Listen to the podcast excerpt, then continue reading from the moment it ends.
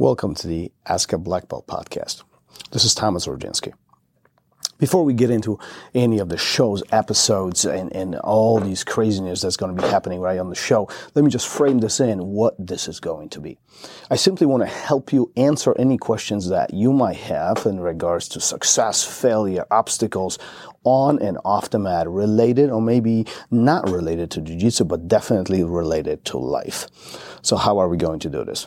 Well, over last 20 years, I have compiled massive amount of questions that have been asked me um, as I was teaching and as I was exploring Brazilian Jiu-Jitsu. But in addition to this, um, we are getting tons of the questions to our other podcast, which is ROL Radio. Um, and some of those questions I will bleed over to this show and I will answer them directly right to you in the, on this platform. However, if you have some specific questions, if you want to narrow down or, or tune in on a very specific topic, very specific question, very sub- specific objective or obstacle that you might be having at your hands right now, feel free to find me on Instagram, Rożdżynski, Rożdżynski BJJ.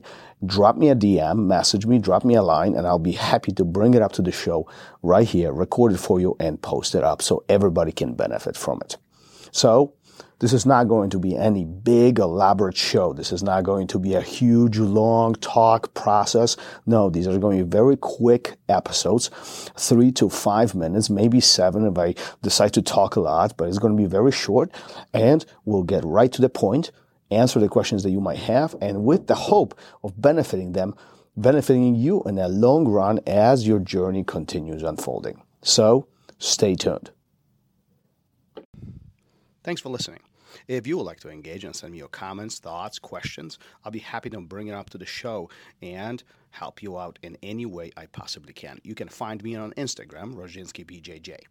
Until then, keep on rolling. I'll see you guys on the mat. Peace.